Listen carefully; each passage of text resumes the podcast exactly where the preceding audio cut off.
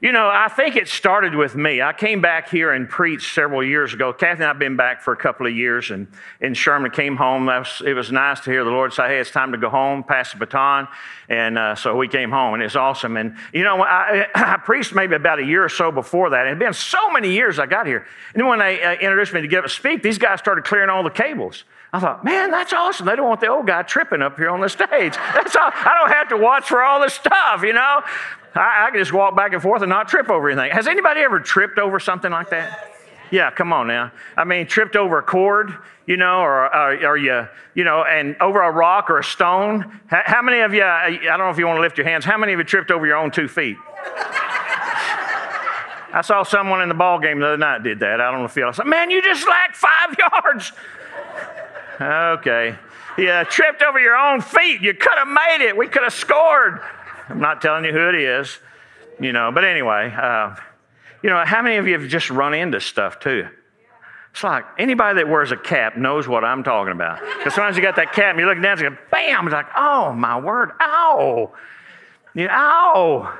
Listen, you know, I, I grew up in the oil field and worked in the oil and gas industry for years. And, uh, and when I broke into the oil field, while I was a young man and in college and stuff like that, uh, you know, there's so many wild things that went on back then. I mean, people were doing any and everything on these drilling rigs and just crazy stuff. I, I could uh, start on these stories, and uh, Kathy come up here and jerk me off the stage. We'd be here all night. But you know, there's things that would do. I've had worked on one company. I remember working derricks, and and you know these the deadlines, what they call the deadlines, the cable that goes up. That it, you know anyway, some of you know what I'm talking about. But it's a cable that goes up one hundred foot in the air, more than one hundred feet. And it's just this cable. And so when I got through running pipe, I just reach over and grab that cable, and I just ride it all the way down, about ninety something feet. And I went to work for a company called Sharp Drilling Company, and the tool pusher came immediately up there and said, "We don't do that for Sharp Drilling Company. You do that again, you're out of here." And I said, okay, I'm not going to do that. But I started discover, discovering that there's things I shouldn't be doing, you know, some crazy things that I saw a lot of guys running around without fingers and feet and toes. And, you know, uh, it got me to thinking. And there was a company that came into play back then called OSHA. And how many are familiar with OSHA now? Yeah, I'd never heard of it before then. I think that's when they just started really making money on us. But OSHA, Occupational Safety and Hazard, uh, um, Huh? Safety and Health Administration. And so what they started doing is they could fine companies for little things that they do and the wrong things that they do. They, and really, it was, a, it was wonderful because it started saving lives. I've seen people killed on these drilling rigs and off and around and things that OSHA came in and started. What they started doing is getting the people on these drilling rigs and these companies and different companies of thinking for themselves. Thinking for themselves. You know, it didn't take me very long to trip over a couple of cords that I started looking for those cords. Right? And uh, how many, you know, how many of you in your Christian walk, that's like a trip hazard. We call that cord a trip hazard, you know, and or other things that you might trip on as an old guy, you know, music equipment such as that. But how many of you have you've, you've found things in your Christian walk that you've tripped on? How many, how many, you know, after you got saved, you sinned? How many last week? No. I got you. I should have used yesterday or today, okay? You know, there's trip ha- the world is full of trip hazards, honestly. And as Christians, the world we live in and the walk that we walk is full of trip hazards.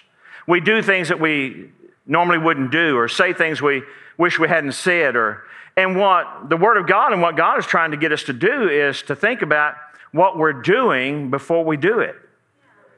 Uh, amen. How many husbands, you said something and suddenly, instantly, you wish you were re- you were reaching for those words, but they're gone. It's too late. I'm going to pay a price for that from my mouth. It doesn't take long on that to learn to think before you speak, right? But there's so many trip hazards in the walk that we walk. I mean, I could ask you all day just different things. How many have backslid since they... And what made you do that? What caused you to trip? What caused you to stumble? And so we're gonna, I'm going to be covering some things with you tonight.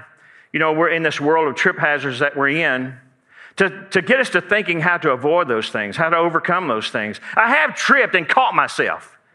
You know, that's a good day.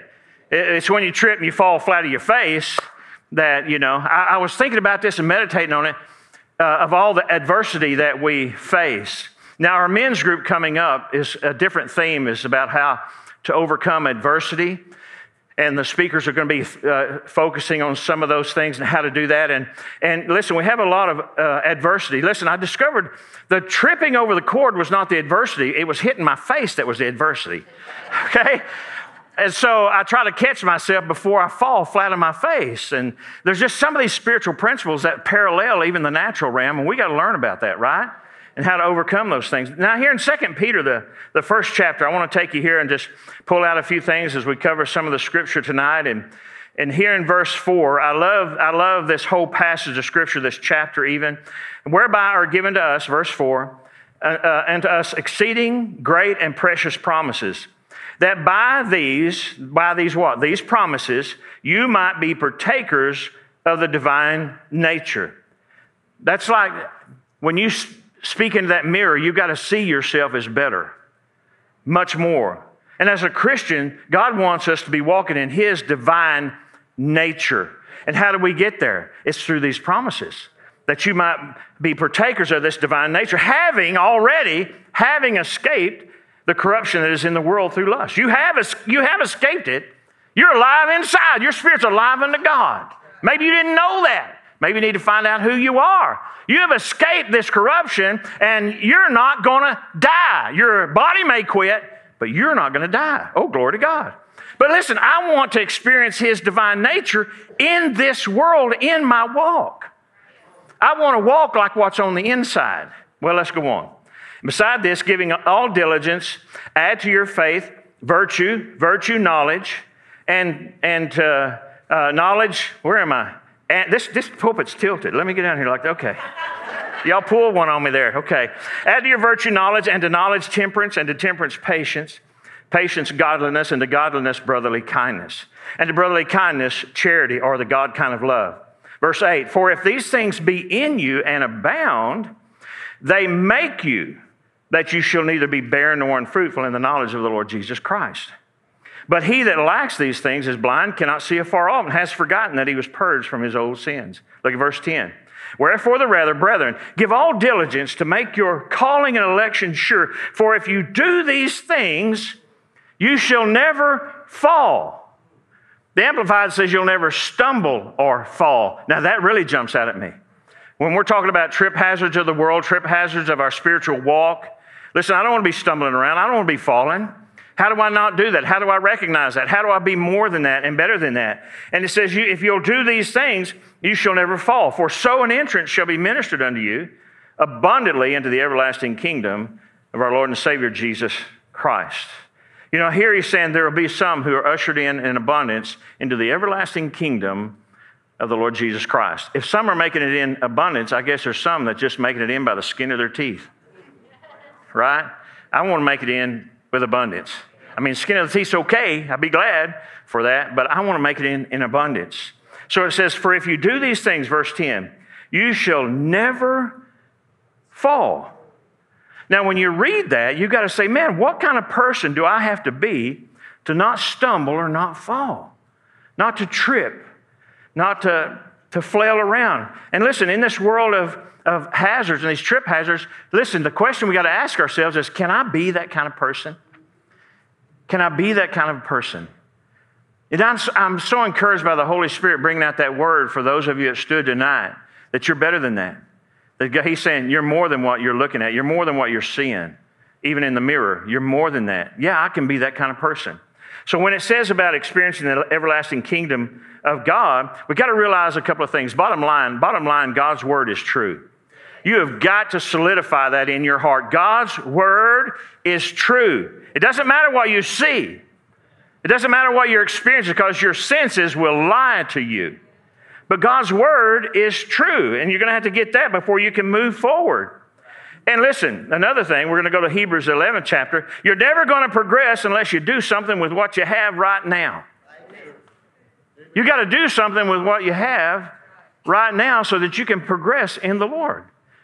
Amen. You can't, I, remind, I was reminded of an old term we used to, to, to use. You can't just sit there like a pew potato and expect to grow in the Lord. I don't know if that even applies good. Potatoes grow, but anyway. Some of us, we sit around thinking, just going to act like a pew potato. I'm good right here. I'm not going to do anything. I'll just sit right here. But man, you got to do something with what you got. Those of you tonight, as the Lord gave you that word, you need to, you need to stand on that. You need to act on that and let God work in your life tonight. So it doesn't matter what your background is. Faith is the basis for our whole Christian walk. It is the common denominator with all of us, this level of faith. This thing that you start with. How many gave these, these steps? Faith and knowledge, knowledge, you know, uh, p- patience and temperance and all this godliness and brotherly kindness all the way up to the God kind of love. But it starts with faith. And we all have to start somewhere, and that's faith is a common denominator for all of us. And listen, I'm telling you here tonight, you may say, man, I don't have much faith. But if you're a Christian, if you have called on the name of the Lord, you have faith. Amen. You have a level of faith that can grow in your life, that can increase. Listen, when you talk about real Bible faith, real Bible faith simply says about you what the Bible says about you. In your, in your physical body, in your mental state, in your emotions, all these different areas, you're spiritually, physically. It says, you know, the Bible has something to say about every one of those areas. And if you're going to walk in faith, you need to get your faith, your words lined up with what the Bible says about you. Amen? Anyone and everyone can have, have faith. Now listen, we're going to, in Hebrews there, it, it says, he who comes unto God must believe that he is. Now that at first could kind of throw you. When you, it says cometh, the cometh there, the word means approaches, worships, draw near, motion towards, ascension to. And, but it says the man who comes unto God must believe that he is. I thought, that doesn't make sense. Why you, would you be coming to God if you didn't believe that he is? Are y'all with me on that thought process? And I thought, wow, you know, how many of us go to God and we truly don't believe the fullness of who God is and what he says that is true? And to me, that see, that seems like an oxymoron. It's a contradictory of terms. But see, so much of us approach God not believing in what he says. Well, now listen, what would be the symptoms of a person who is, is not believing that God exists? And you can see this all the time. One, I think is so evident, is Christians who call themselves Christians and they believe in evolution. Hello. There's, I've, I've met people that doesn't believe that there's a literal hell. And they say, yeah, I'm a Christian. But there's no real hell. That's figurative. If there's a real heaven, there's a real hell because God said so. It's basically not believing God's word, even about yourself. And what I want to do tonight is talk to you about adversity and challenges. And one thing that I want to tell you, and I'll, I'll tell you this till the day I go home, listen, God's got a plan for your life. I don't know you. I don't know you, but it's not about you. It's about the kingdom. And I'm telling you, God's got a plan for your life. And it doesn't matter that you got over sixty now. It doesn't matter that you're drawing Social Security now. God's got a plan for your life. Amen. God's got a plan for your life. Let's go to, let's go to Acts, the, the fourteenth chapter. This is Paul and Barnabas. And when they were come, they had gathered a church together, and they rehearsed all that God had done with them and how he had opened the door of faith unto the Gentiles. So Paul and Barnabas said, listen, God's done a great thing. He's not only extending the word, his word to the Jews, but to the Gentiles. He opened the door of faith to the Gentiles. You know what that's saying? He opened the door of faith to you and me. Oh, praise God. So the word of God has come to us and the door is open. And the only question is, are we going to step through it? Are we going to step through the door that God has made available to us? And what are you going to do with that door? Acts the fifteenth chapter. You're going to ask you why. Why, why has God opened that door? Simon hath declared how God at the first did visit the Gentiles. What? To take out of them a people for his name. God's want a people that will follow him, a people who will live for him, be strong and of a good courage and follow God. And God's looking to you to be that kind of person. Are y'all with me? Every kind, every one of us in. And here's the question, will it be you? Will it be you? Let me tell you a, a scripture about you and tell you something about you in Ephesians, the third chapter. Now unto him that is able to do exceedingly abundantly above all that we ask or think, according to the power that works in us, Unto him be glory by the church, by Christ Jesus, throughout all ages, world without end. Amen. Now, you've heard this before. You've read this scripture probably before. And the N L T says, now glory be to God by his mighty power at work within us. And the next phrase is the one I want to look at. It says, he is able to accomplish. God is able to accomplish. He's talking about you. He's able to accomplish infinitely more than we could ever dare ask. See, by the mighty power that's on the work, is at work on the inside of you. Now, the reason I think that God gave me this is that there's some people that sit in a service today and they come to church and they dress up good. They look good. They may be in a three-piece suit. If I could still fit in those, I'd have them here tonight, you know. But there's people that come to church all the time, in all sincerity, in their heart, they think they're too far gone. They think they're too far gone. There was a time that I thought of the Lord. I said, Lord, I, I want to be doing more. I want to, I want to be better than this. I want to, you know, accomplish more. And I read the scripture about King David, and David wasn't allowed to build the temple. Why? Because he had too much blood on his hands. And I thought, Lord, I want to, I want to do more. I want to accomplish. Do I have too much blood on my hands? But the Lord has forgiven me, and he's cleansed me. And he's doing that with you. Listen, I don't care where you are, what you've done, you're not too far gone, that the Holy Spirit is not reaching out to you to draw you closer to the Father. It says he can accomplish so much more in your life. God can do that in your life. God is able to do something with you. Now let's go to Joshua, the first chapter. Joshua, the first chapter. Because there's a work, there's a power on the inside of you, working on the inside of you. All you got to do is learn how to tap into it. You hang around here long enough, you're going to learn how. It's like kind of when you come to Victor Live, you hang around here long enough, somebody's going to hug your neck. You hang around here long enough, you're going to get the Word of God on the inside of you, because that's what's going forth from here. Joshua one, look at verse one. Now, after the death of Moses, the servant of the Lord, it, it, it came to pass that the Lord spake to Joshua, the son of Nun, Moses' minister, saying, Moses, my servant, is dead. Now, therefore, arise and go over this Jordan, thou and all this people, unto the land which I do give to them, even to the children of Israel. Every place that the sole of your foot shall tread upon, that have I given unto you, as I said unto Moses. I thought, oh, my word, wouldn't that be awesome? Right now, Lord, just give me an hour. Just give me an hour. I can walk a long ways in an hour around here. Land is worth a lot of money around here. You know what I'm saying? Actually, a land of milk and honey. Uh, can you imagine what he thought about that? And the Lord said, hey, wherever you put your foot, wherever you walk, that's yours.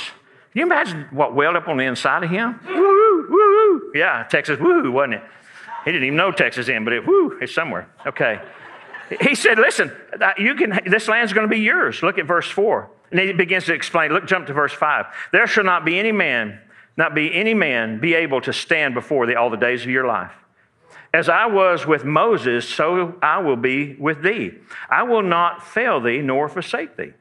Now look at verse six. Then he begins to lay out some things that he's going to be facing. And he starts off, he says, be strong and of a good courage. For unto this people thou shalt divide for an inheritance the land which I swear unto their fathers to give them. Only be thou strong and very courageous, that thou mayest observe to do according to all the law, which Moses my servant commanded thee. Turn not from it to the right hand or to the left, that thou mayest prosper whithersoever thou goest. This book of the law shall not depart out of thy mouth, but thou shalt meditate therein day and night, and thou mayest, that thou mayest observe to do according to all that is written therein. For then thou shalt make thy way prosperous, and then thou shalt have good success. Have not I commanded thee? Be strong and of a good courage. Do not be afraid, neither be thou dismayed, for the Lord thy God is with thee whithersoever thou goest. See, that's God's promise. God's promise to him was this: everywhere you put the sole of your foot and tread upon, I have given to you, as I did to Moses. I thought, oh my word. Did you notice that the land was given to Moses, but they didn't go in? They didn't go in and possess that? It was open to them. And I, I, I think that Lord, the Lord has given us the abundant life, but we must go in. He told Joshua, get up and go in. It was given to Moses. He messed up and didn't get in there. I thought, wow, we've got to go in and possess the land. If the door of faith has been opened to us, it's up to us to stand up and go in through that door of faith and receive what God has for us. to prosper in the land. I believe that God wants us to, to prosper right here where you are. God wants you to prosper right where you are. Amen. I was thinking, Kathy and I, Kathy's realtor, so we were, yesterday was her birthday, so we went out to dinner and went to a movie, and before we made it to the movies, we went to this little area back over in south of, is it Sugar? No. Sh- Sh- Shulman's. Okay. Shulman's or Shulman's? The movie house on that end. On the other side, down there on the east side, it's amazing how much building is going on in there. So we were driving in and around there. They were, that's going to be quite a complex back there. And I thought, I thought, there's going, there's a lot of people making a lot of money doing this. And I thought, you know, if if we were talking about someone that we knew, if they were up here working right now, their skills in carpentry and and all that they do, man, they could do good at that. And I thought about, there's some people that would move to Sherman, move to Sherman, and say, man, things are busting loose. But that doesn't guarantee that they're going to prosper till they get up and go in, till they put their hand to it. And I, I was thinking about, listen, uh, I was out in Pecos a few years back, uh, came through Pecos. Anybody know where Pecos is? It's not Pecos, it's Pecos, okay. The home of the first rodeo, Pecos, Texas. I married the rodeo queen. She was. Yeah, I feel good about that. Um, So I married a cheerleader. I married the rodeo queen. Well, where was I going with that? Anyway, we, we came through there when the oil field was busting loose. I mean, it was amazing what was going on. It's like you, you look in the movies, like the gold rush days. And I thought, man, if somebody out here doesn't have a job, it's because they don't want a job. And it makes me think about Sherman. If you're capable of working and you don't have a job, it's because you don't want a job. Is that so bold? Because I've got, I've got business owners asking me all the time. They need people that can work for them, people with integrity, people that aren't afraid to work, people that know how to work. And, and, I, and they're crying out for help. And I'm thinking, man, Lord, that there's a lot of people that are just still out here not doing anything. Well, I thought about that in church, and I, I thought about going over to church and prospering in the land. Because I thought, can you go into, can you move to Sherman and not prosper? Yes. Can we attend church and not get anything out of it? Yes. Man, can we be a member of a church and not get anything out of it and grow? The answer is yes. That means we got to rise up and go in and possess our land and be blessed of the Lord. Amen. To walk in faith and trust God. Now, in this passage, uh, Joshua, God introduced the virtue of courage. Courage, I believe, is a part of our character. And if we're going to grow in character, we've got to, we've got to grow and be courageous in our walk. In Joshua one there in verse eight, he said, "This book of the law shall not depart out of thy mouth, but thou, uh, that thou mightest meditate therein day and night, that thou mayest observe to do according to all that is written therein. For then thou shalt make thy way prosperous, and then thou shalt have good success." What I want to bring out about that is the prosperity of Israel was in their hands. It was in their hands to do, if they would do what God said.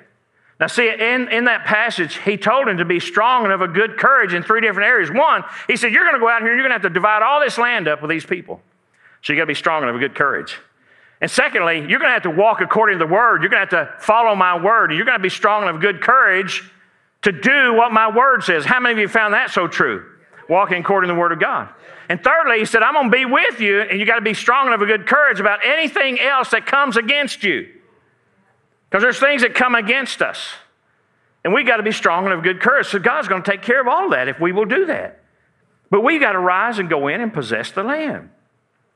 And I think that he's laid out a blueprint for our prosperity in those scriptures. The principles work. Amen? And clearly, I think, I think what I see here is that courage is an issue of our possessing the land of abundance. To be courageous. To be courage in what we, courageous in what we do. And listen, did you notice that being courage, courageous, having courage, being courageous is not a suggestion, it's a command.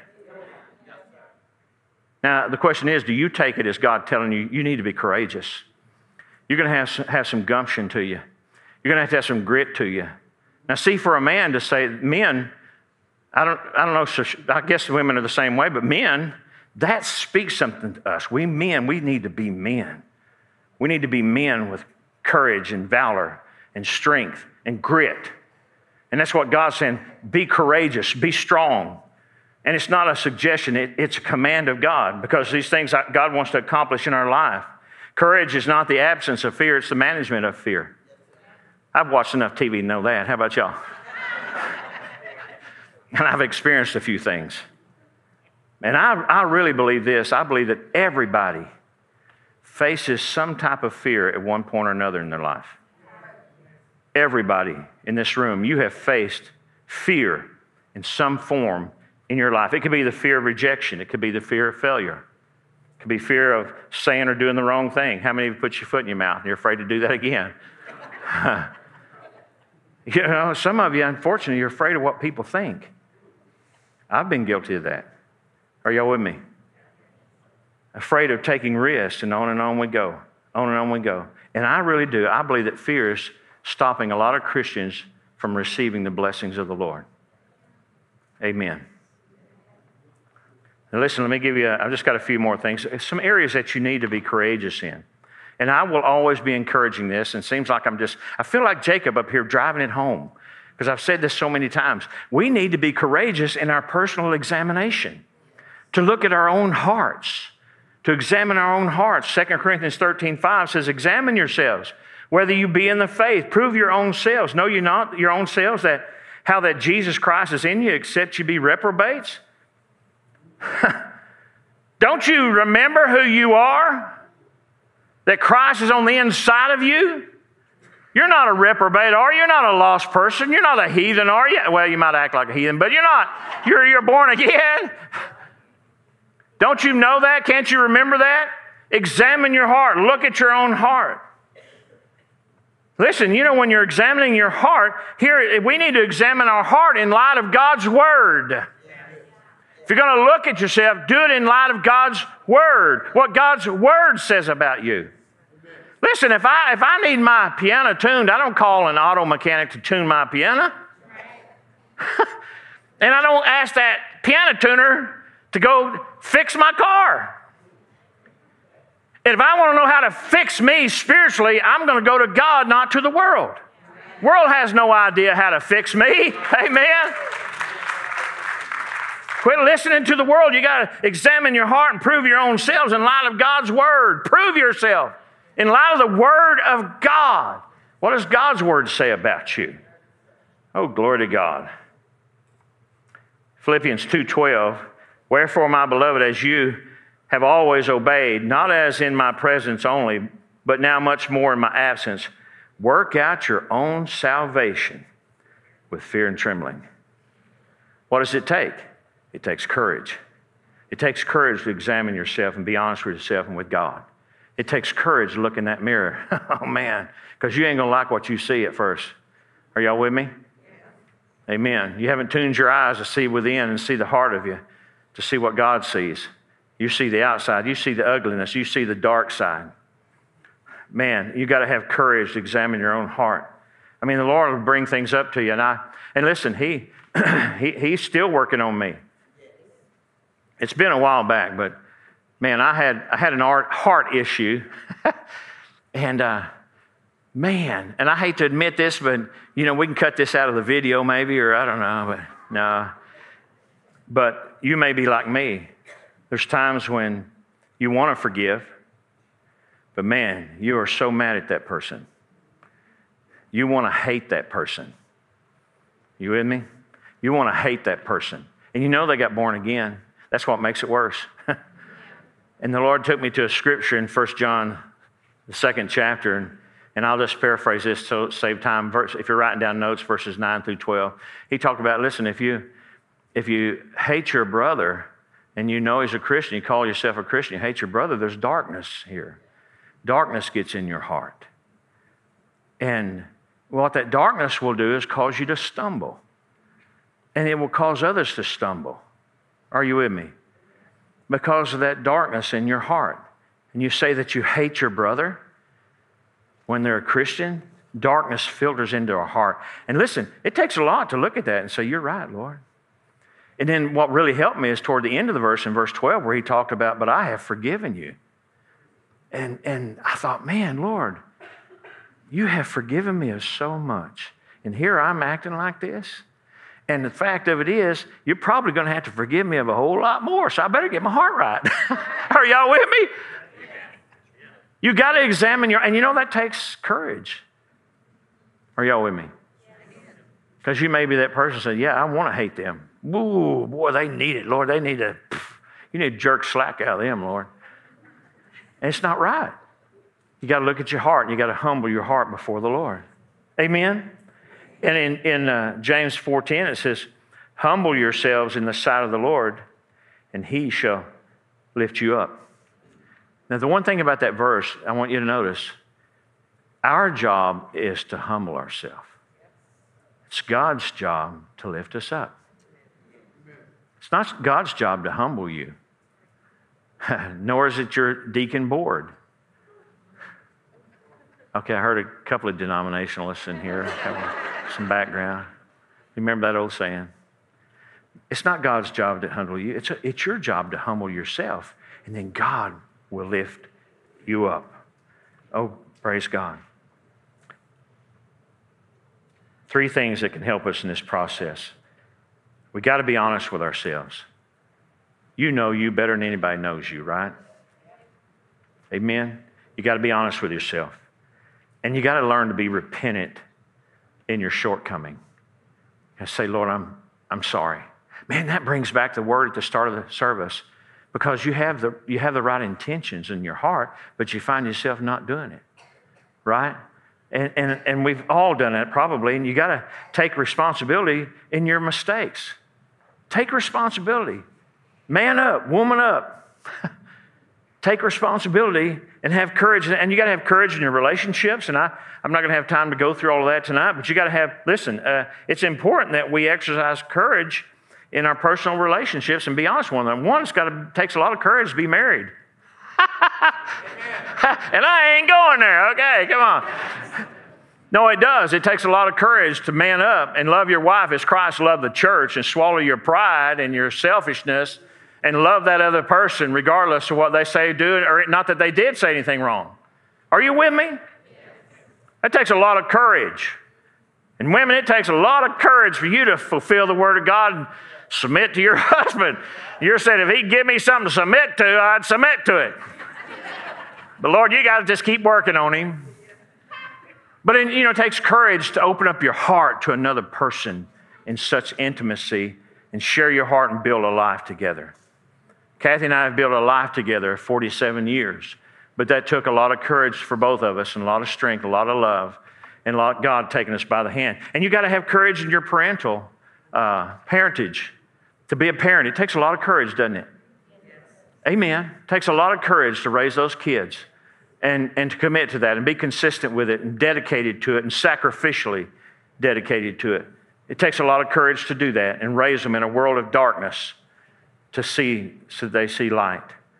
And it also takes courage in friendships. You know, faithful are the wounds of a friend, but the kisses of an enemy are deceitful. True friends tell us what we need to know, not what we want to hear, right? And true friends will keep us from destroying our lives. Amen. We got to have the courage to be a true friend. Are you with me? Yeah. To be a true friend. And if you'll show yourself friendly, you're, you're going to have friends. Now, I'm going to go through a couple more scriptures here as I start to wind this down. Now, I'm going to say this. I'm going to, I'm going to, I'm going to say it because of one scripture in Deuteronomy, the eighth chapter, and then maybe another way in case it offends you. In case you're, you know, you're, uh, no, I'll not say that because I know that would offend you. So I think God will test and prove his children. Now, let me put it another way. If that offends your doctrine, God will allow you to be tested and proven. And I, I can agree with that because he don't have to put nothing on us. There's enough running out there right now to get on us if he just backs up a little bit, okay? And allow you to be tested. In Deuteronomy, the eighth chapter, look at verse sixteen. He gave you manna to eat in the desert, something your fathers had never known. Two, to humble and test you so that in the end it might go well with you. You imagine eating manna every day?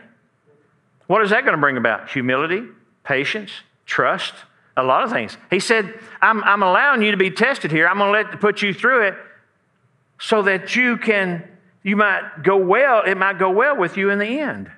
See, God knows what's down the road. You don't always know it. Are y'all with me? Verse seventeen, you may say to yourself, my power, my strength, uh, the strength of my hands has produced this wealth for me. But remember the Lord your God. It is He who gives you the ability to produce wealth. And confirms, and so confirms His covenant, which He swore to your forefathers as it is today. See, listen, God gives us a chance to see if we're going to be faithful to Him. God will give you a chance to see if you will be faithful to Him. Faithful in your family, faithful in your church, faithful in your finances, faithful in your walk. God will give you an opportunity to do that. You know, Joseph's experience in Egypt, God allowed Joseph to go through such great trials. But boy, did he get a good attitude. Amen? And you know, I think about that. I think God, you know, God tried Joseph and what was in his heart to see if he would obey God. I know God knew what was in his heart. The thing is, Joseph needed to know what was in his heart. I'm telling you, God knows your heart. He knows what's in there. Do you know what's in there? Do you know whether you have the strength to follow God? Do you know that you have the strength to stand against the wiles of the devil, to stand against adversity and challenges and all of these trials that come our way? Do you know what's on the inside of you? See, I believe God allowed him to do that so he could see what's on the inside, that I'll follow God. In James, the fourth chapter, a couple more scripture and I'll close. James, the first chapter. My brethren, count it all joy when you fall into divers temptations. Count it all joy when you fall into divers temptations, knowing this, that the trying of your faith worketh patience. But let patience have her perfect work, that you may be perfect and entire, wanting nothing. That you may be perfect, meaning mature, entire, wanting, lacking nothing. Don't you want to be at that place where you... you're mature and you got everything and you don't lack anything? Okay, there's four of you. I, I, I want to be there. Do you know there's no other way to get there except through patience? What he's talking about here, there's no other way to get there but through patience, which comes from the challenges that come your way, the temptations, the trials. Are you with me? And he said, man, when you go through these temptations, know this, the trying of your faith is going to work patience. It's going to develop something into you. It's going to develop a good thing on the inside of you. And I was looking at that with the temptations. Listen, the tripping, the stumbling, that's not the adversity. The adversity is when I hit the ground, bust my nose. These temptations, that's not the adversity. That's the trip hazards that Satan's trying to throw up in front of you. It's when you succumb to it and you yield to it comes the adversity. You just got to know the difference. You got to realize the difference. You got to see the difference. Are y'all with me? See it when it comes your way. I don't have to trip. I don't have to fall. I don't have to succumb to that temptation. Glory to God, because I'm going to walk in perfection. I'm going to overcome. Amen. Oh, praise God. It's only through the trials and testings that we, we find out what we're really made out of. Amen. Okay, I see some of you not getting that. Um, early on, and I'm almost through here, really. I'm going to make it on time tonight, okay? And uh, glory to God. It's only through trials and challenges that we find out what we're really made out of. You know, it's a good thing when you look back on your life and see where you've come and grown. Amen. There is nothing wrong with that. I had a challenge a few years back. It's been a few years. I don't, twelve, fourteen years. If I'd have been the old guy, if it had been a little further back, it'd have been a different story. Boy, this situation, I just want to go pounce somebody. Forgive me. Not all pastors are perfect like Pastor Austin. I know. We're not all nice guys, okay? And he is a nice guy. Some of us were rounders like Pastor Terry. And uh, so, but you know, in the situation, I was pastoring. And I was pastoring in Brownwood. And this situation came up and it challenged me. It was a temptation. But you know what? My thought was, you know what? I've got six hundred people here that are counting on me. I can't do that. I've got to release that to the Lord. And then I was so thankful to look at that situation and think, you know what? I'm not the same man anymore. Thank you, Jesus. I am not the same man as I was twenty years previous. Praise God. I'm so grateful. And you need to be seeing that in your own life. Last scripture, Isaiah forty-eight, verse seventeen. Thus saith the Lord, thy Redeemer, the Holy One of Israel, I am the Lord thy God, which teacheth thee to profit, which leadeth thee by the way that thou shouldest go. The word here, profit, is to be valuable and useful, beneficial. It's the Lord our God that teaches us how to be worth something. Yeah, and the first time I read that, I thought, well, what's the opposite? I, I'm not worth anything without Him. But see, God teaches me to be beneficial. God teaches me to be worth something.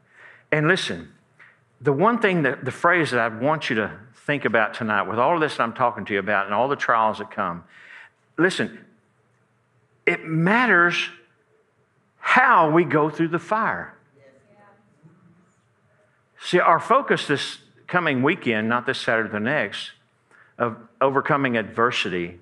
You know, so much of the time, I, I don't want to hear that you're going through the same thing I went through. I want to know how you got through it. I, I want to know, how do I get out of this? When I find myself going through the fire, I, I don't need to stop. I need to get through it. But it does matter how you act in the fire. Amen? That matters so much. And um, tonight, if, are you going through a trial? I mean, the question is, are you passing the test? Are you passing the test? And my one thing to, to share with you is, listen, stay the course. Keep the faith. God is faithful. See the big picture of what's going on. Stay the course. Don't let the devil have any challenges or win any challenges in your life. And one thing that I want to say is, and this last, and I'll, I, I'm closing, promise, my second closing, second and final closing. My youngest son, he's, he's kind of, he's funny. He's hilarious at times. But he sometimes has kind of a bold way of looking at things. And he said to me one time, he said, nobody's getting out of this life alive, so act accordingly. I said, you got that right. I thought just old folks said that stuff. But here's the other thing. None of us are immune to adversity. Act accordingly. None of us are immune to adversity. Let's act accordingly.